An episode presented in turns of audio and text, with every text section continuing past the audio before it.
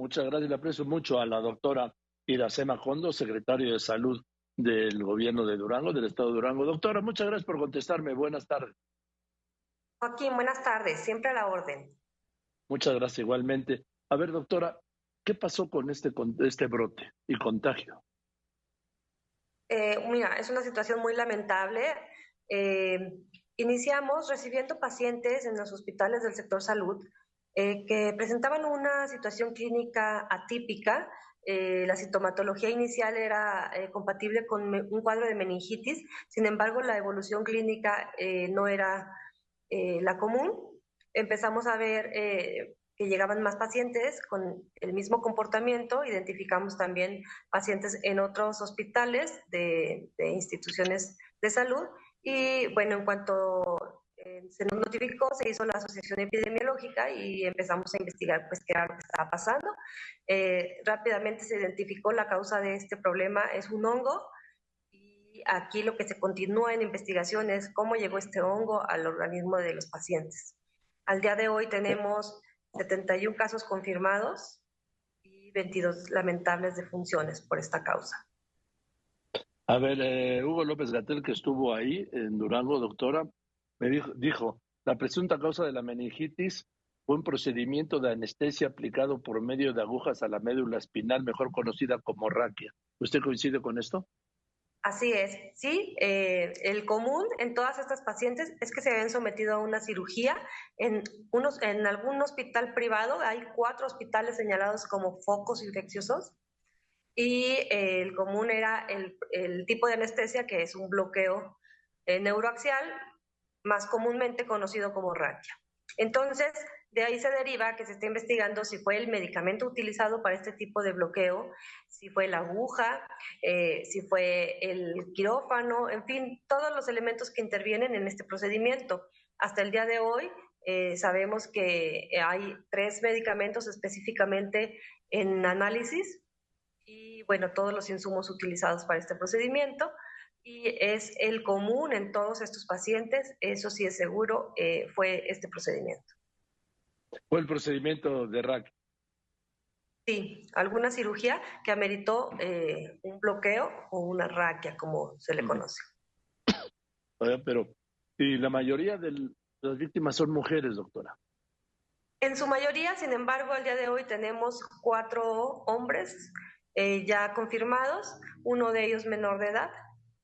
Los otros 3 adultos, y también tenemos mujeres, la mayoría en su caso fueron cesáreas, el tipo de cirugía que se les practicó, sin embargo también hay otro tipo de cirugías presentes en el total de pacientes que ya tenemos notificadas y confirmadas que presentan esta enfermedad.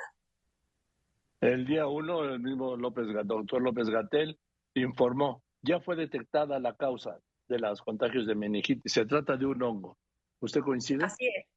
Sí, es un hongo, se llama Fusarium solani y es el que ya se aisló en la mayoría de las muestras que se han tomado de nuestros pacientes y bueno, pues es el comportamiento también que se da cuando hay una infección en el sistema nervioso central por algún hongo. Lamentablemente es de los hongos más difíciles de tratar y bueno, la evolución ha sido tórpida.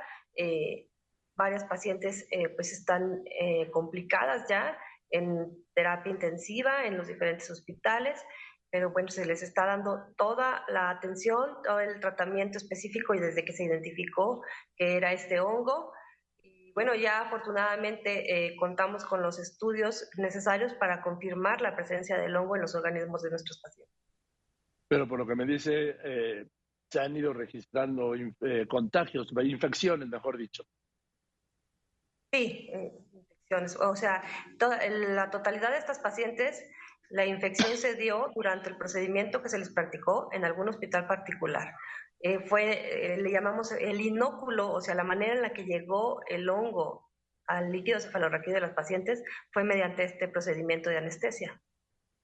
Bien, entonces, ¿ha habido nuevos casos o nuevos, cómo le diré, nuevos contagios? Perdone mi ignorancia médica, terminología médica, o estos son de los que, o estos que están registrándose ahora, estos casos, vienen de los procedimientos anteriores. ¿Hasta cuándo? Sí, mire, todos estos casos, los procedimientos quirúrgicos donde se llevó a cabo el contagio, por decirlo de alguna manera, o la contaminación, fueron en los meses anteriores. La paciente que tenemos que presentó la cirugía con más tiempo anterior fue en mayo. A partir de ahí hemos visto pacientes que se operaron durante el mes de junio, julio, y el grueso de las pacientes se operaron en el mes de agosto. Y, o sea que lleva un tiempo entre que se inocula y se presenta. Así es, el periodo de incubación de este hongo puede ser muy largo, puede llevar hasta 14 semanas para que dé manifestaciones clínicas, y eso también ha sido... una variante, ¿no? Hay pacientes que inmediatamente después del procedimiento quirúrgico presentaron los síntomas, y hay pacientes que se tardaron hasta 90 días en presentar sintomatología, y bueno, pues se tardaron en acudir a solicitar la atención médica. O sea que esto no es impredecible, una vez. Así es. Es impredecible, el periodo de incubación es largo, y la evolución de la enfermedad pues es grave, y al día de hoy no se tiene documentado en la literatura médica este tipo de infecciones en pacientes sanos. Había algunos casos documentados por infecciones de este tipo de hongo en pacientes que tenían alguna otra enfermedad que hacía que su sistema inmunológico estuviera deteriorado. Tal es el caso de pacientes oncológicos o con VIH, pero no se tenía documentado ningún paciente sano que presentara este tipo de infecciones hasta el día de hoy. Les voy a hacer una pregunta que era la primera que le tenía que haber hecho. Doctora Irasema Kondo, secretario de Salud del Gobierno de Durango, ¿qué es la meningitis? La meningitis es una enfermedad que se produce por inflamación de las meninges. Las meninges son unas capas que protegen al cerebro. Y bueno, existen diferentes tipos de meningitis. Puede haber meningitis bacteriana, puede haber meningitis viral o meningitis micótica en este caso.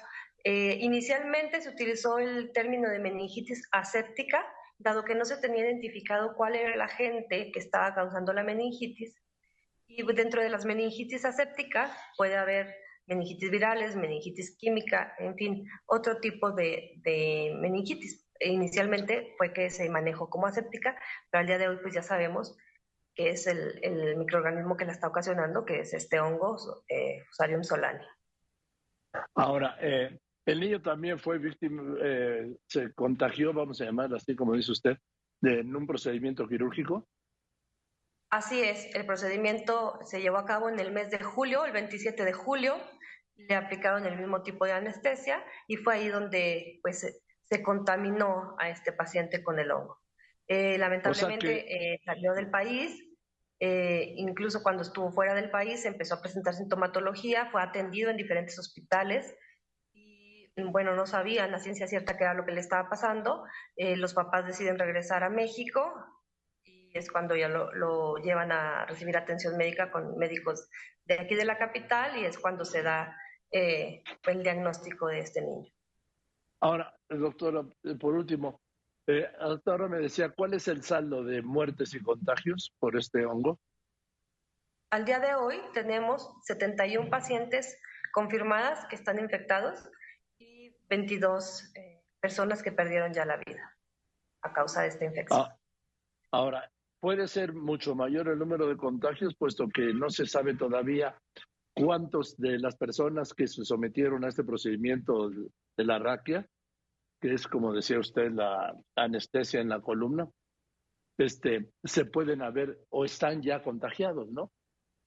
Así es, estamos estudiando un total de 1,488 pacientes que tenemos el conocimiento de que se sometieron a una cirugía en estos 4 hospitales que están señalados como foco infeccioso de los meses de junio a la fecha, y todos ellos son pacientes que están en el riesgo de haber sido contaminados con este hongo. Entonces ya nos dimos a la tarea de buscarlos, estamos llevando seguimiento por vía telefónica y con visitas con brigadas domiciliarias a todos aquellos pacientes que no tienen ningún síntoma pero que tuvieron la exposición a este riesgo, y se están citando también para hacerles los análisis correspondientes, poder hacer el estudio de líquido cefalorraquídeo de estos pacientes, que es de la manera en la que estamos llegando a hacer el diagnóstico de que están contagiados con meningitis por ese hongo.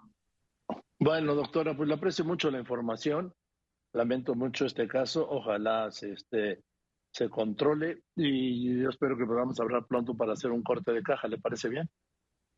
Claro que sí, con mucho gusto, estoy siempre a la orden y gracias por la oportunidad de informar lo que está pasando en el estado de Durango. No, gracias a usted por contestarme. Muchas gracias, doctora. Es la doctora Irasema Kondo, secretaria de Salud de Durango.